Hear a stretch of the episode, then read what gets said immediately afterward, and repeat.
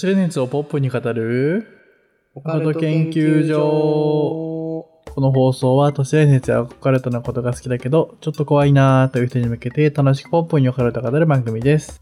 ニヤカルシのともやです。オカルト准教授のゆうやですお。願いします。お願いします。はい。ということで、第211、ん ?11 回だよね。はい。うん。です。211。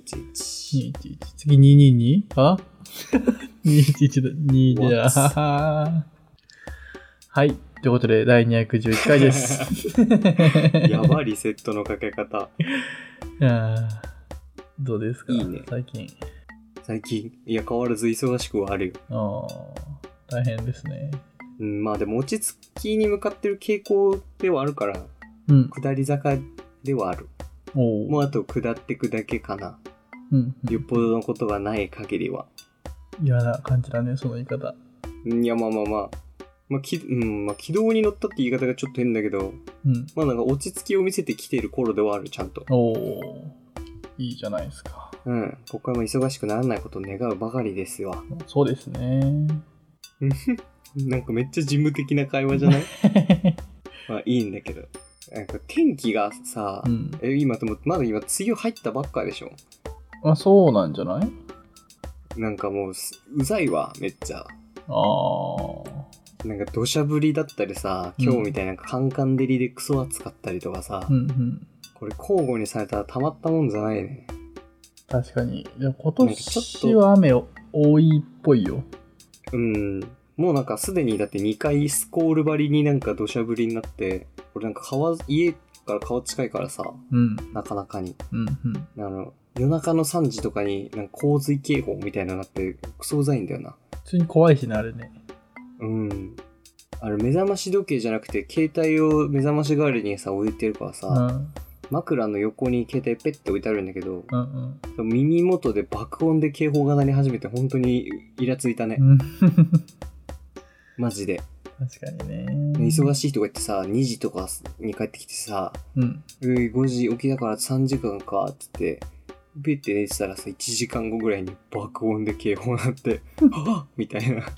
うざいわ、確かにそれは。マジで、なんかなえた、普通に。うんうんうん。しかもなんか怖いから目覚めるやん。そうね。ヒヤッとするもんね。そう、なんか二度寝のさ、あれが、またなるんじゃないかみたいな。うんうんうん。なんか切ろうかとも思ったんだけど、なんか切切ったら切ったでさ、まあ不安だよね。うそうそう。なんかそんな多分大きい事故につながることないんだろうけど、なんか嫌じゃん。まあ、いつ起こるかわかんないからね、大きい時間そうそうそう。で川近いって言っても、なんかエリアが被ってるわけじゃないのよ。別うんうんに警報が鳴るだけで。う。うん。もう本当にやめてほしい。うんうんうん。いやでも、本当になんか本格的な梅雨これからなんだろうな。まあ、そうね。うん。雨別に嫌いじゃないけど、続くとな、憂鬱な気分が。うん。終わまあ、ったらしかも夏でめっちゃ暑いでしょそう。暑すぎる方が嫌だけどね、僕はやっぱ。そうね。うん。そう、今年はエルニーニョ現象が80%ぐらいで起きるみたいな。あ、エルニーニョ現,、うん、現象ね。ううんん。まあ、あれ、あれだよね。大変だよね。知識ゼロ。何エルニーニョ現象って？なんか、どこ、どこだかわかんないな。た太平洋？だかなんだかわかんないけど、うん。のなんか、水の温度がすごい高くなって、水というか、う海ああ。はいはい、なるほどね。。それが、なんか、で、なんか気象異常天候になるみたいな。で、それがあると、雨がすげえ降りやすくなったりするよ、みたいな。うんうんうん。そんな感じ？あんま詳しくは知らんけいやど。台風とかで電車動きませんとかなんのが言っちゃうざいわ。まあ確かにね。やめてほしい。それだけ。それはそう、本当にそう。なウーバーしてたりするとさ、うん雨、ちょっとした雨とかってさ、まあ、稼ぎ時だったりするから、うん。いいんだけど、うんもうほんとなんか行動できんぐらい土砂降りとか、あのもう地面、地面とか道路冠水とかは勘弁してほしいかな。まあね。うん。あともう3日未満雨とかさ、うんうんうんうん。そうね。今まで僕は天候に左右されない人生だったからさ。まあね出社しないで仕事できるんだったらいいけどう、ん。いや、みんなかわいそうだな、こんな雨の中。あーと思いながら家でゲームしてたから。まあまあまあ、同じ立場になったということで、そうですね。なえるよ、普通に雨降ってると。これから頑張っていきましょ行きましょう。一緒に。う。うんはい。まあちょっと今回はね、本編が長めになっちゃいそうなので、お便りの方は読まないで、早々と本編の方に向かいたいと思います。はい。はい。それでは、第211回、スタートです。スタートです。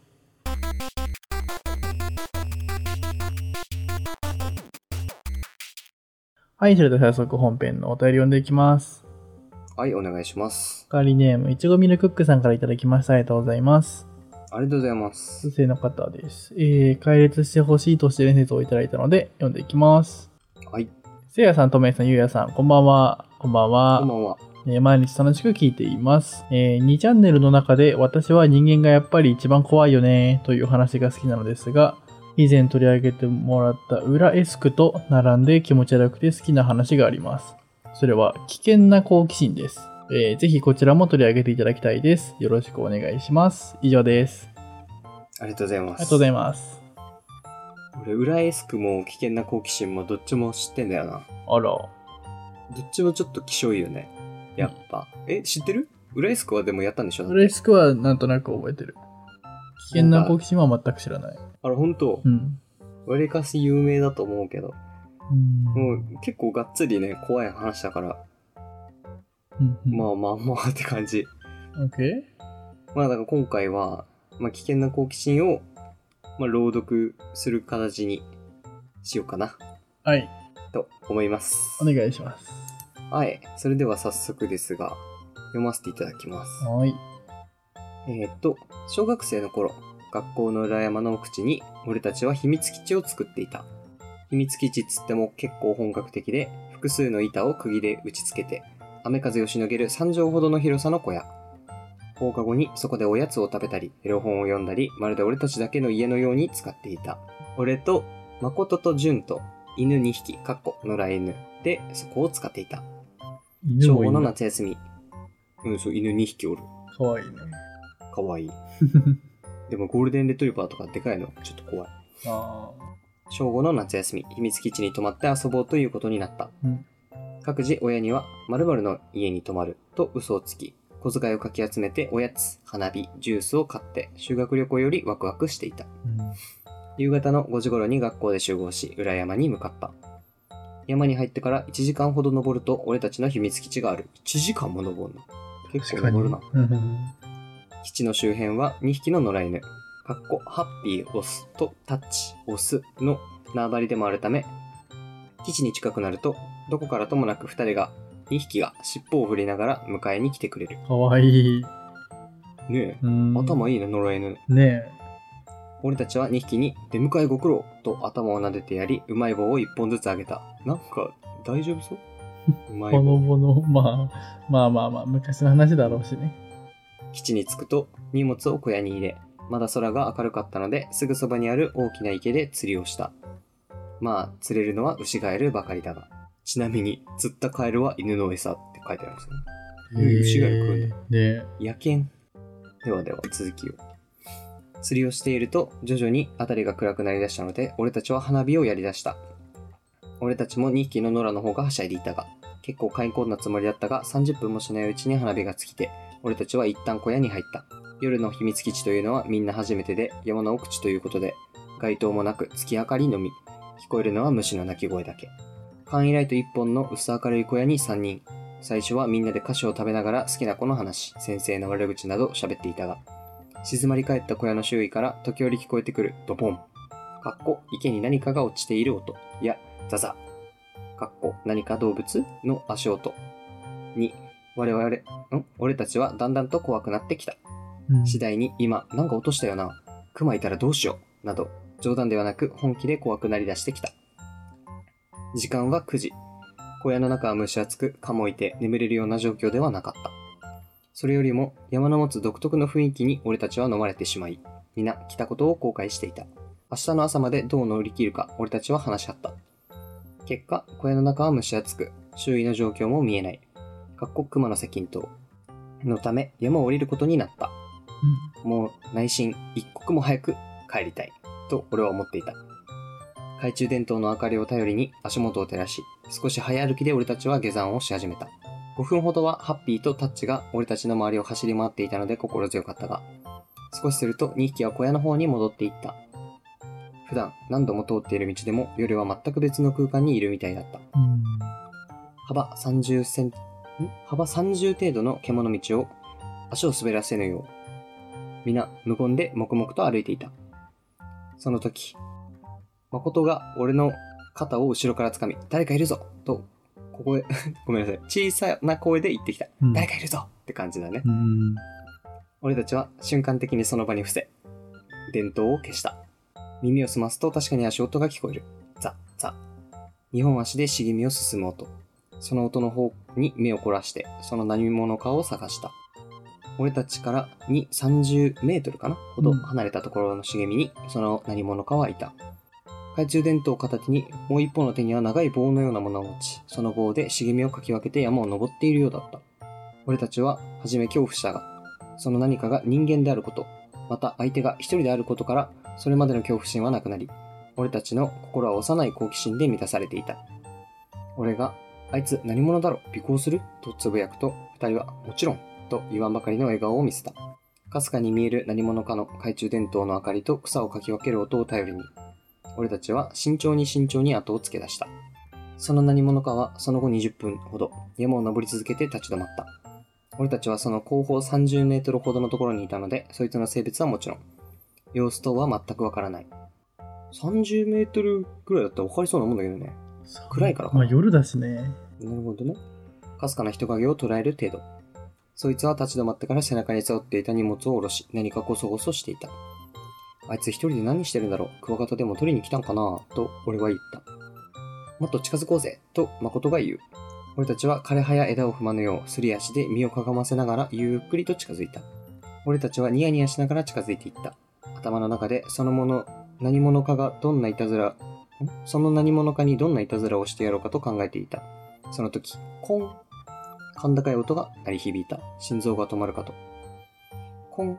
また鳴った。一瞬何が起きたか分からず、ジュンと誠の方を振り返った。合ってるよね。名前まあ間違ってないよね。合ってるんじゃないわかんないけど。わかんない。俺最初なんて言ったかな。いや、最初はジュンって言ってた。えジュンです。あ、うんじゃあ大丈夫だ。すると、ジュンが指をさし、あいつや、あいつなんかしとる？と、俺はその何者かの様子を見た。コンコンコン。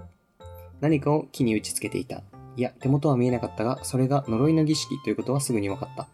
というのも、この山は昔から藁人形にまつわる話がある。あくまで都市伝説程度の噂だと、その時までは思っていたが、俺は怖くなり、逃げようと言ったが、のことが、あれ、やっとるの女や、よう見てみー、と小声で言い出し、ジュンがどんな顔か見たやろ？もっと近くで見たやろ？と悪乗りしだし、誠とジュンはどんどん先行ってへと進み出した。俺は嫌だったが、ヘタレ扱いされるのも嫌なんで、しぶしぶ二人の後を追った。その女との距離が縮まるたびに、コン、コン以外に聞こえてくる音があった。いや、音というか女はお経のようなことをつぶやいていた。少し迂回して、俺たちはその女の斜め後方8メートルほどの木の陰に身を隠した。その女は肩に少しかかるぐらいの髪の長さで痩せ型、足元に背負背負ってきたリュックと電灯を置き、写真のようなものに次々と釘を打ち込んでいた。すでに6から7本打ち込まれていた。その時、ワン俺たちはドキッとして振り返った。そこにはハッピーとタッチが尻尾を振ってハーハー言いながら、何してるの？と言わんような顔でいた。いい。次の瞬間、誠がわーっと変な大声を出しながら走り出した。振り返ると鬼の形相をした女が片手に金槌を持ち、あーあうん、みたいな 規制を上げ、こちらに走ってきていた。うん、ちょっと、なんかね、ちっちゃいカタカナで目が疲れてるから読めなくてさ。俺と純もすぐさま立ち上がり、誠の後を追い走った。が、俺の左肩を後ろからわしづかみにされ、すごい力で後ろに引っ張られ、俺は転んだ。仰向きに転がった俺の胸にドスッと衝撃が走り、俺はゲロを吐きかけた。何が起きたか一瞬わからなかったが、転んだ俺の胸に女が足で踏みつけ、俺は下から女を見上げる形になっていた。女は歯を食いしばり、見せつけるように歯ぎしりをしながら、うーんと、なんとも形容しがたい声を出しながら、俺の胸を踏んでいる足を左右にぐりぐりと動かした。痛みはなかった。もう恐怖で痛みは感じなかった。女は小刻みに震えているのが分かった。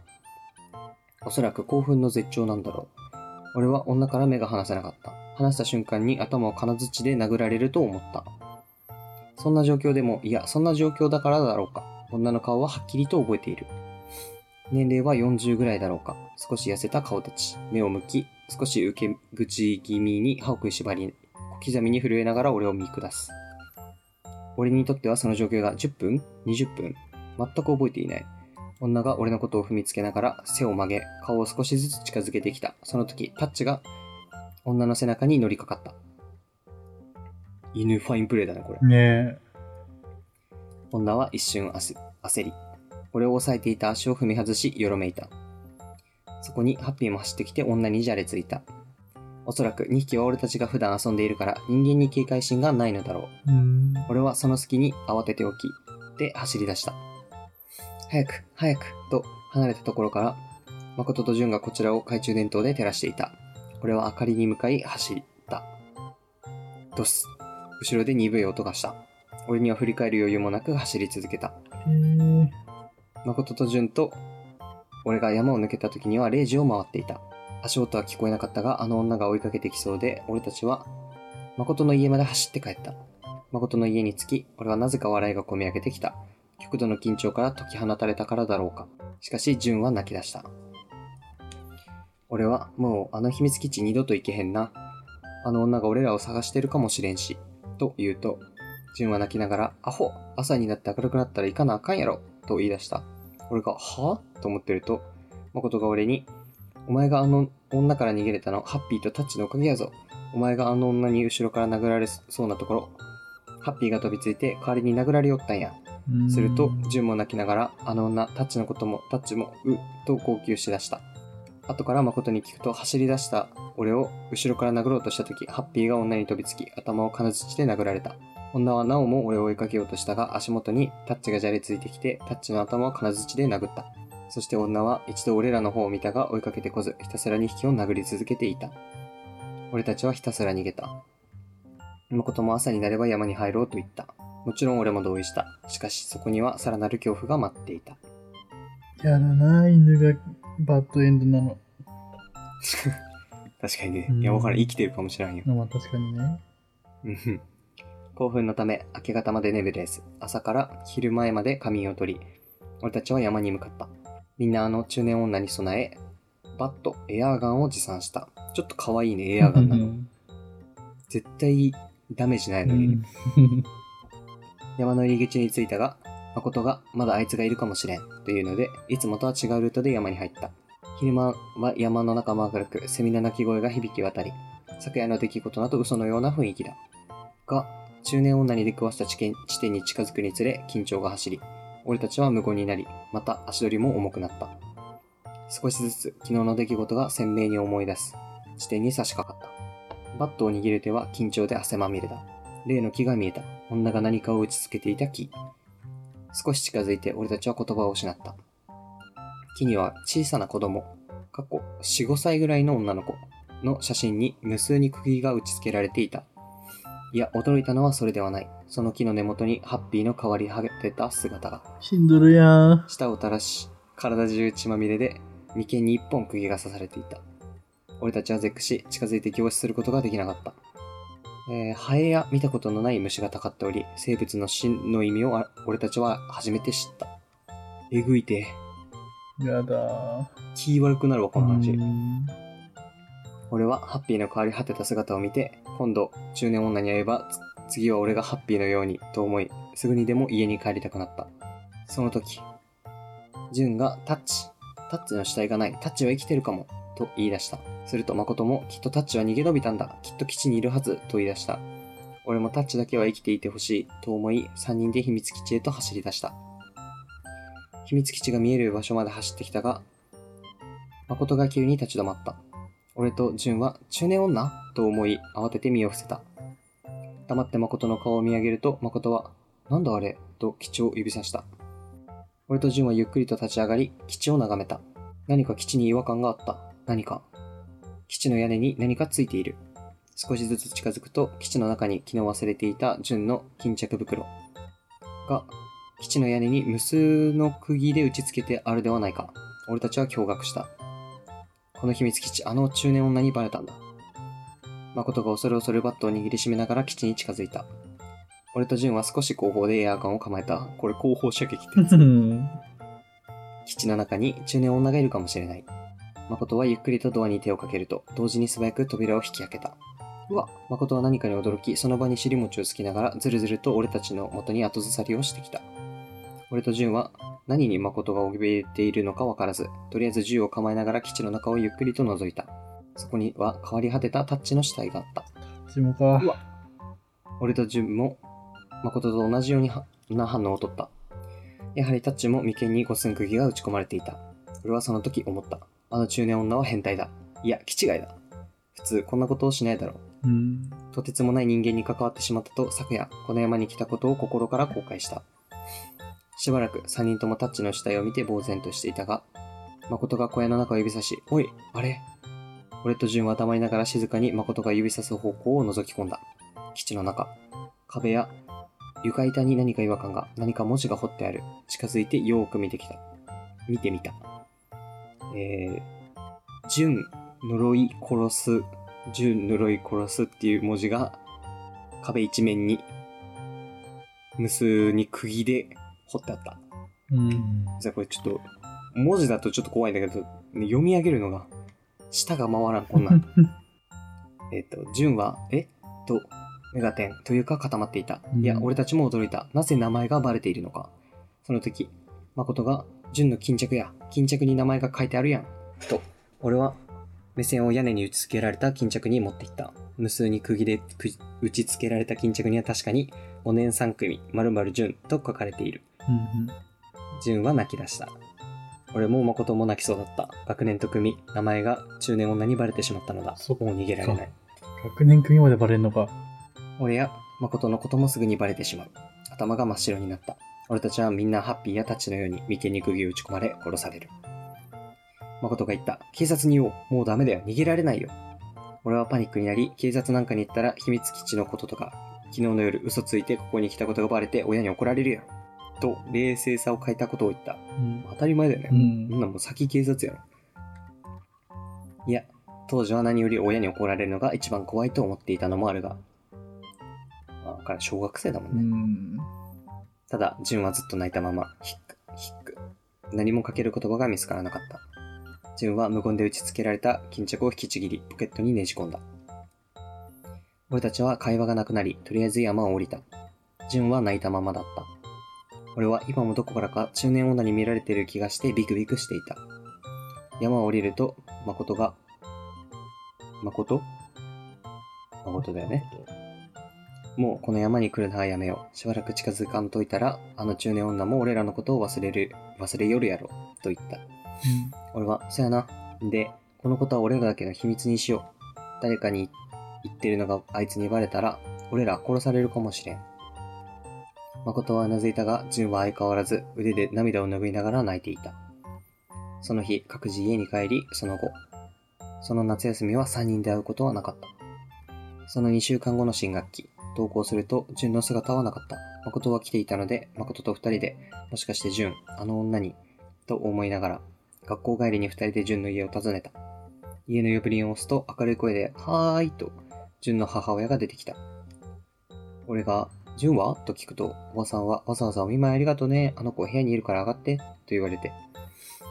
俺と誠は純の部屋に向かった。純、入るぞ。と、純の部屋に入ると、純はベッドで横になりながら漫画を読んでいた。意外と平気そうな純を見て、俺と誠は少し安心した。誠が、なんで今日休んだ、休んだん心配したぞ。風邪気？純は無言のまま漫画を閉じ、うつむいていた。そこにおばさんが菓子とジュースを持ってきて、この子10日ぐらい前からずっとジンマシンが引かないのよ。と言って、駄菓子の食べ過ぎじゃないの？と続けた。笑いながらおばさんは部屋を出て行った。俺と誠は笑って、なんだよ、脅かすなよ、ジンマシンかよ。昼食いでもしたんだろ？とおどけたが、純はうつむいたまま笑わなかった。誠が、おい、純、どうした？と尋ねると、純は無言で T シャツを脱いだ。体中に赤い斑点。確かにジンマシンだった。俺は、ジンマシンなんて薬塗ったら治るやん、と言うと、純が、これ、あの女の呪いや、と言いながら背中を見せてきた。確かに背中にも無数にジンマシンがある。誠が、なんで呪いやねん、もう忘れろ、と言うと、純は、右の脇腹見てみろや、と少し声を荒げた。右の脇腹、確かにジンマシンが一番ひどい場所だったが、なぜ呪いに結びつけるのかがわからなかった。すると、純が、よく見ろよ、これ顔じゃねえか。よく見てみ、よく見て俺と、誠は驚いた。確かに直径5センチかな？ほどの人、いや女の顔のように皮膚が閉ざれて腫れ上がっている。うん。俺と誠は気にしすぎだろ？確かに顔に見えないこともないけど、と言ったが、どう見ても顔やんけ。俺だけやっぱり呪われてるんや、と言った。俺と誠は純にかける言葉が見つからなかった。というより、純の雰囲気に気をされた。いつもは温厚で優しい純が少し病んでいる。青白い顔に覇気のない目。きっと精神的に追い詰められているのだろう。俺と純が、ごめん。俺と誠は急に純の家に居づらくなり帰ることにした。うん。帰り道、俺は誠に、あれどう思う？呪いやろか？と聞いた。誠は、この世に呪いなんてあらへん？と言った。なぜかその言葉に俺が勇気づけられた。それから3日過ぎた。以前、純は学校に来なかった。俺も誠も純に電話がしづらく、純の様子はわからなかった。ただ、クラスの先生が、発疹で純はしばらく休みと言っていたので少し安心していた。うん。しかし、この頃から学校で奇妙な噂が流れ始めた。学校の通学路にトレンチコートにサンダル履きのおばさんが学童を一人一人睨むように顔を凝視してくるという噂だ。怖っ。リアルでも普通にやばい。うん。その噂を聞いた放課後、俺は激しく動揺した。なぜなら、俺は唯一間近で顔を見られている。誠に相談した。誠は、大丈夫。夜やったし見えてないって。それに、あの日見られてた、見られていたとしても忘れてるって。と、俺を落ち着かせるためか意外と冷静だった。何よりも嫌だったのが、俺と誠は通学路が全くの正反対。俺と純は近所なのだが、純が休んでいるため、俺は一人で帰らなければいけない。俺は誠にしばらく一緒に帰ろうよ。俺怖い。と誠に頼んだ。誠は少し呆れた顔をしていたが、純が車でやぞと言ってくれた。よそしい。ね。その日から帰りは俺の家まで純がつ、誠が付き添ってくれることになった。その日から誠と帰ることになった。その日は学校で噂のトレンチコート女、かっこ推定中年女には会わなかった。次の日もその次の日も会わなかった。しかし学校では相変わらず、相変わらずトレンチコート女の噂は囁かれていた。誠と一緒に下校することになり5日目、俺たちは久しぶりに純の見舞いに行くことにした。お土産に給食のデザートのオレンジゼリーを持って行った。純の家に着きチャイムを押した。いつものようにおばさんが明るく出てきて俺たちを中に入れてくれた。純は相変わらず元気がなかった。ジンマシンはだいぶ消えていたが、純本人は横腹の顔の部分が日に日に大きくなっていると言っていたが、俺と誠には全くわからなかった。むしろ前回見た時よりはマシになっているように見えた。精神的に純はショックを受けているのだろう。俺たちは学校で流れているトレンチコート女の噂は純には言わなかった。帰り間際に純のおばさんが俺たちの後を追いかけてきて、純クラスでいじめにでも遭っているの？と不安な顔で聞いてきた。俺たちは否定したが本当のことを言えないことに少し罪悪感を感じた。うん。ちなみにこれで5分の1やね。うーん。30分超えましたね。うん。うーん。5分割する？いや、まあまあまあ、いや、どなん、なんでもいいよ。賞味なんでもいい。もう1ページいっとく？まあ、もう1ページいってみます ?OK? えーっと、それから3日後。その日は珍しく、内藤と佐々木と俺と誠の4人で一緒に下校した。新しい登場人物。ね。内藤は体がでかく、佐々木はチビ。実写版のジャイアントスネ夫みたいな奴ら。もう、俺と誠の中で中年女のことは風化しつつあった。学校で噂のトレンチコート女も実在したとしても全くの別人と思えてきていた。その日は4人で駅前にガチャガチャをしに行こうという話になり、いつもと違う道を歩いていた。これが間違いだった。楽しく4人で話して歩いていると、佐々木が、あ、あれトレンチコート女じゃね？内藤、うわ、ほんまや、キモと言い出した。俺はトレンチコート女を見て心の中で別人であってくれ、と願った。トレンチコート女はスーパーの袋を片手に持ち、まだ残暑の残るアスファルトの道でただ突っ立っていた。うつむいていて表情は全くわからない。誠は警戒しているのか小声で俺たちに目合わせるなよと言ってきた。少しずつ女との距離が縮まっていく。緊張が走った。ただうつむいていた。女との距離が5メートルほどになった時、女は突然顔を上げ、俺たち4人の顔を見つめてきた。そして、その次に俺たちの胸元に目線を送ってきているのが分かった。名札を確認している。俺は焦った。平常心を保つのに必死だった。一瞬見た顔であの日の出来事がフラッシュバックし、心臓から、心臓が口から出そうになった。間違いなく中年女だ。俺はうつむきながら歩いた。俺はいつ襲われるかとビクビクした。どれくらいの時が過ぎただろう。いや、ほんの数秒が永遠に感じた。内藤が、あの目見たけ？あれ完全に言ってるぜ、と笑った。佐々木も、このクソ暑いのにあの格好をプッと馬鹿にしていた。俺と誠は笑えなかった。佐々木が続けていった。やべ、聞こえてたかな？まだ見てやがる。俺はとっさに振り返った。中年女と目が合った。まるで老人形のような無表情な中年女の顔がニヤッと、すごくいやらしい微笑みに変わった。背筋が凍るとはこのことか。俺は生まれて初めて恐怖によって少し小便が出た。漏らしてえら。まあ、漏らすでしょいや、怖いよね。う。確かに。うんバレたのか？俺の顔を思い出したのか？バレたならなぜ襲ってこないのか？俺の頭はひたすらそのことだけがぐるぐる巡っていた。内藤が、うわーまだこっち見てるぜ。佐々木、お前の言った悪口聞かれたぜ。俺知らねーとおどけていた。もうガチャガチャどころではない。曲がり角を曲がり、女が見えなくなったところで、俺は誠の腕をつかみ、帰ろうと言った。誠は俺の目をしばらく見つめて、あ、居住区だっけ？帰らないとやばいな。と俺に合わせ、俺たちは走った。家と逆の方向に走り、しばらくして俺は誠に、あいつや、あの目間違いない。俺らを探しに来たんや。誠は意外と冷静に、まじまじと名札見てたもんな。学年とクラス、純の巾着でバレてるし。俺はそんな落ち着いた誠に腹が立ち、どうすんだよ。もう逃げれねえよ。家とかそのうちバレっぞ。誠が、やっぱ警察に言おう。このままあかん。助けてもらおう。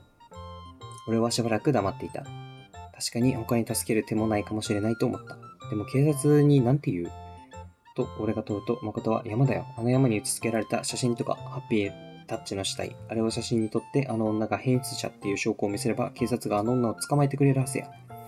俺は納得したが、もうあの山に行くのは嫌であったが、仕方がなかった。早速、明日の放課後、裏山に二人で行くことになった。明日の放課後、裏山に行く。その話がまとまり、俺たちは家に帰ろうとしたが、中年女がどこに潜伏しているかわからないため、俺たちは恐ろしく遠回りをした。通常なら20分で帰れるところを2時間かけて帰った。本当にとんでもない回り道だね。えぐいね。6倍？うん。家に着いて、俺はすぐに誠に電話した。家とかバレてないかな今夜来たらどうしようなどなど。俺は自分で自分がこれほどチキンとは思わなかった。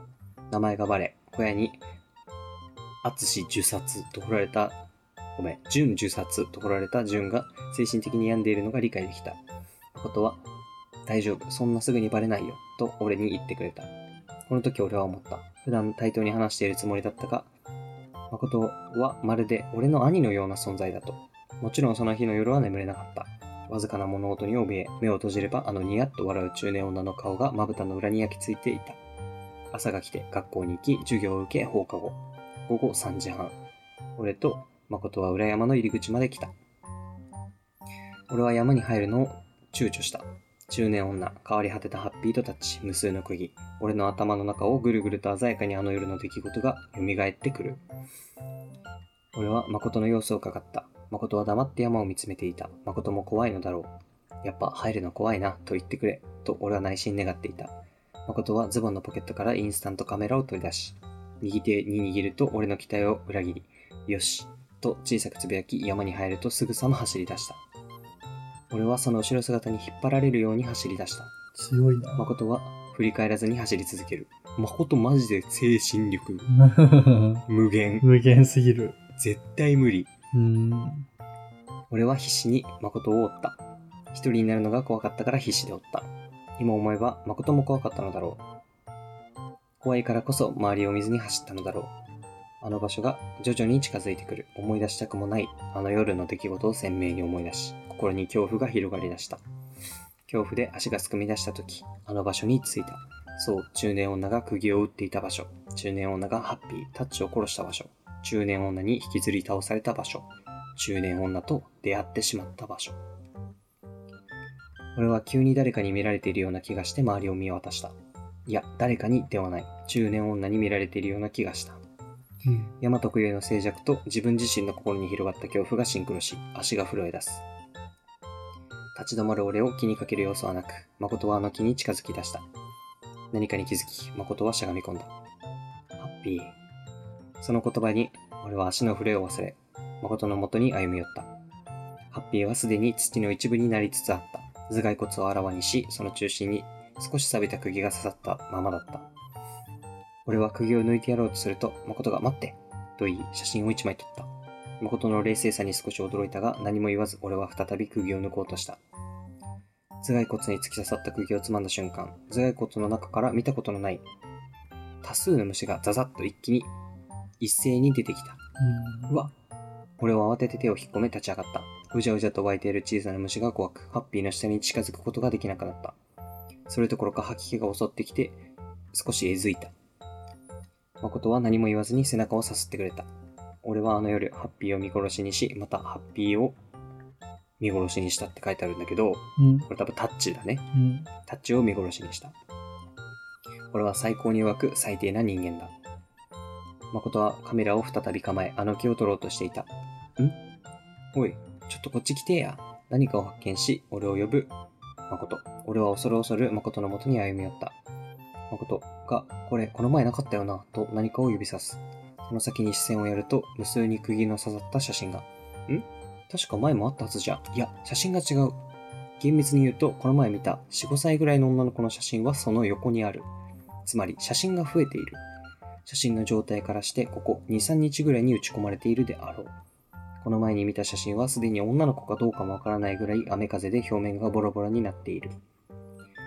新しい写真も4、5歳ぐらいの女の子のようだ。この時、誠には言わなかったが、俺は一瞬、新しい写真が俺だったらどうしよう、とドキドキしていた。誠はカメラにその打ち込まれた写真を撮った。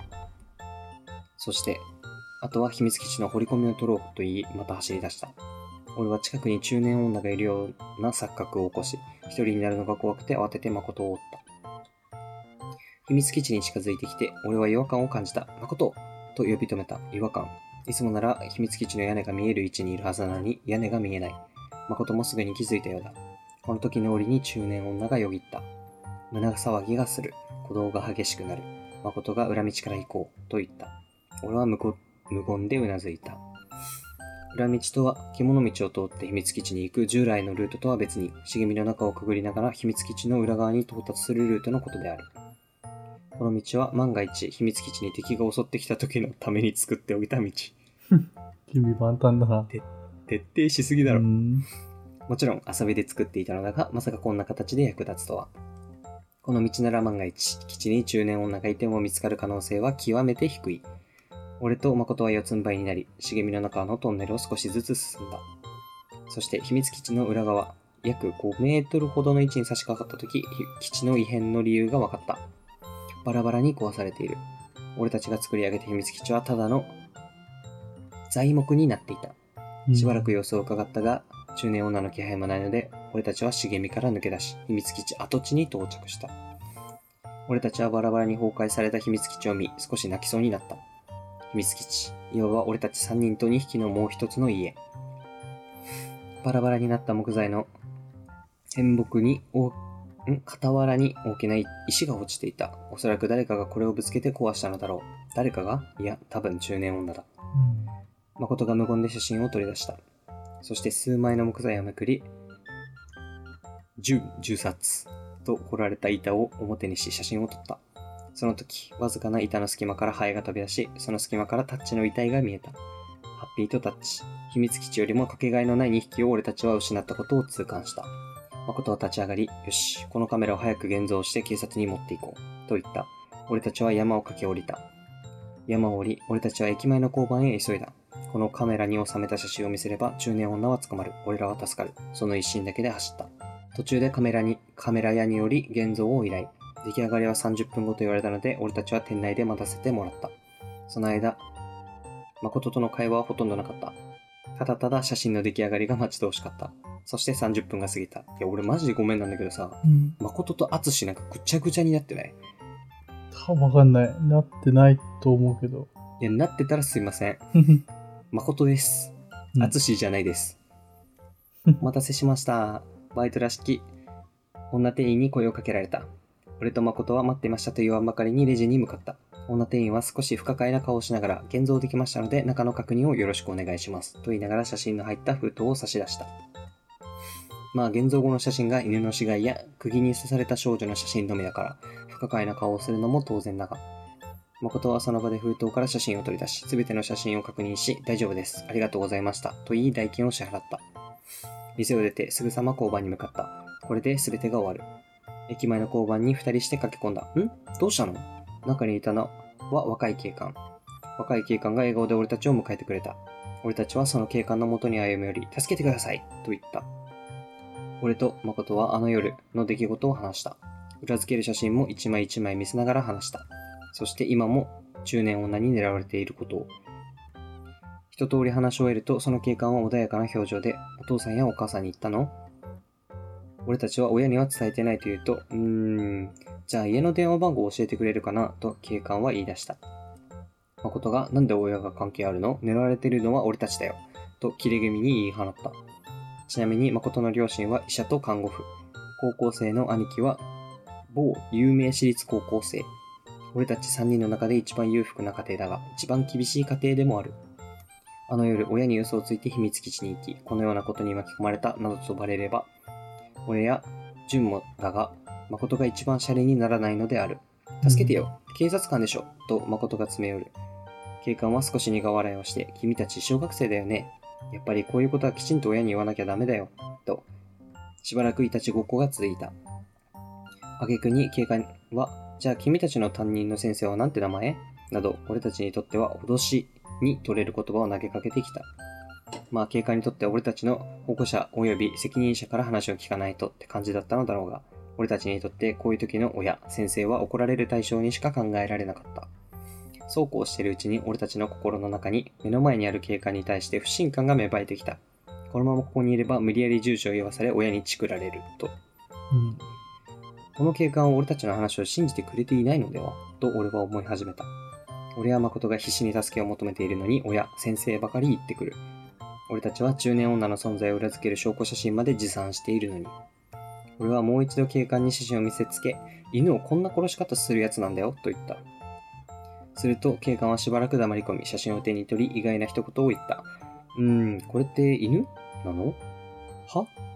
と、俺と誠は驚いた。この人は何を言ってるんだろうと。続けて警官は、いや、君たちを信じていないわけじゃないよ。じゃあもう少し詳しく教えて。ここが頭？警官は冗談を言っているわけではなく、本当にわからないようだ。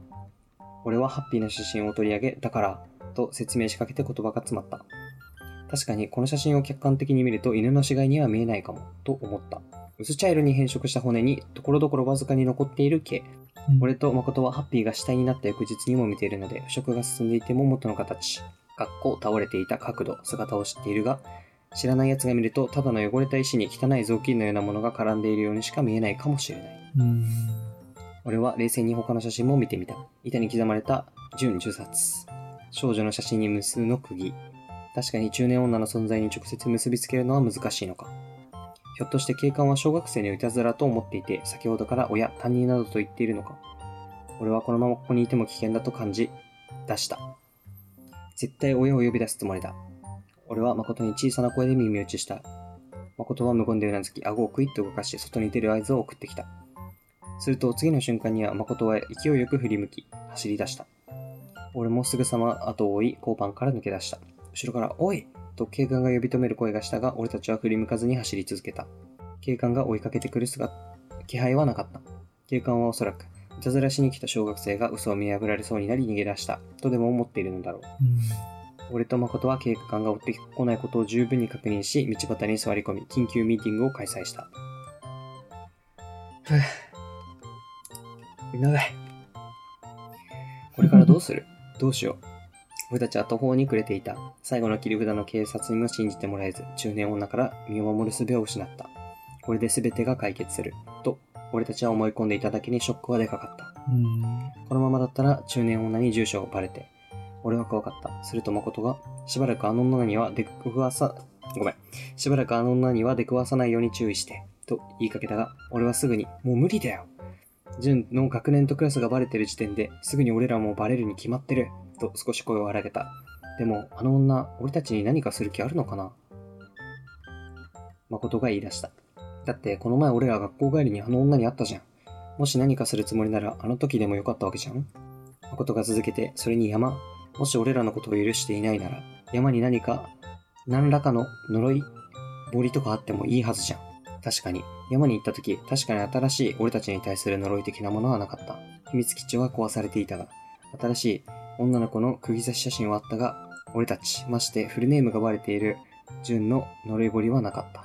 俺た、俺は内心、そうなのかな？と反論したかったが、しなかった。それは誠の言う通り、実は俺たちが思っているほど中年女は俺たちのことを恨んでいない。忘れかけていると思いたかった。誠はもう一度俺らを本気で恨んでいるのなら、何かしらのアクションを起こさせたろと、俺、と、まるで俺を安心さすかのように言った。そして学校の近くをうろついているのも、俺らを探しているんじゃなく、写真の女の子を探している可能性もあるだろうと言葉を続けた。そうか。俺は、その誠の言葉を聞いて少し気持ちが楽になった感じがした。というか、誠の言った言葉を自分自身に言い聞かせ、自分自身を無理やり納得させようとした。それは現実逃避に近いのかもしれない。誠自身もそうだったのかもしれない。もう中年女から逃げられる術が見つからず、言ったのかもしれない。しかし俺は、俺たちは、そうだよな、そのうち俺らのことなんて忘れよる。もう忘れとるって。なんだよ、畜生、ビビって損した。ほんまあの女泣かしたろかとお互い強がってみせた。ある意味やけくそに近いかもしれない。まあちょっとまだまだ続くんですけど、本当にちょっと長すぎるんで、一旦ここで切って、うん。まあ、前後編みたいな感じにしようと思います。はい。もう撮影時間がとんでもないことになってます。まあ編集でちょい短くなるだろうけど、ちょっと今回、まあ次回ってある、あるかどうかわかんないけど、まあ次の回は、もうほぼほぼ僕が喋る感じになっちゃうんで、うん。申し訳ないんですけど、い大丈夫そうなんかともやもう死んでない？いいや、全然。ああ、ほんと喋ってなさすぎて。喉がね。うん。俺もう喋りすぎて喉いかれ散らかしてる。まあまあこんな感じで、第211回か。うん。一旦、一旦終わりということで。はい。まあ、気になると思うんでね。まあ、最悪うん3本とかに分けていいと思う、この長さなら。そうだね。ちなみに、これでも半分まだ終わってないです。まあ、4本とかになるかもしれません。はい。はい。まあでもこれ聞いて、ちょっとマジキモすぎるからもうやめてくれっていう声が多かったらやめるかもしれないです。まあ、確かに。うん。まあ結構生々しい話だからうね。ん。ゆくくさんも言ってくださってたけど、人間が一番怖いなっていう話が結構生々しいからな。うんうんうん。まあ、というわけでね、まあまあ、半分いかないぐらい話したんですけど、まあ、ここまで聞いて、ちょっとどう、どんな感じでした？トムさんは。いやー、やっぱ動物の死が入るだけで嫌になるわ、聞くの。なえる？うんなえる、普通に。なえるよねう。ん。ハッピハッピータッチ。悲しいようん。ねえ。なんで動物にそんなことできるんだろー。まあだって動物じゃなくても、写真とか、動 また動物って人、人呪い殺そうとしてる人だからもう動物もクソもないんで多分。う。まあそういうことだよね。うん、倫理観が終わってんだよ。怖えよ。いやいや、俺はもうね、この先も知ってるから、うんあれなんだけど、うん。ここまでちょっとやっぱあら改めて読み直してもちょっと不気味だわ。キモいよね、なんか。う、うんんなんか不安感を煽るわ。うんうんうん。やだやだ。まあまあ、気になる人は、まあ次回、まあいつになるかわかんないですけど、お楽しみに。お楽しみに。はい。というわけでいかがでしたでしょうか？オカルト研究所では解説してほしい都市伝説や皆様の体験談など様々なお便りをどしどしお待ちしております。お便りはシャープポカケンでツイート、またはお便りフォームから送信してください。今月のテーマはみんなの部活、仕事です。はい、えーこの放送は、ポッドキャスト並びに YouTube にて配信しております。パワーケンでは毎月一度、ズームにてパワーケンオフ会を開催しております。今月は6月25日です。Twitter にてお知らせや告知をしていますので、ぜひフォローお待ちしております。詳しい概要欄をご覧ください。また公式サイトにて会員限定ボーナスエピソードを聞くことができるサポートの方を募集していますので、応援よろしくお願いします。それでは次回の研究でお会いしましょう。ありがとうございました。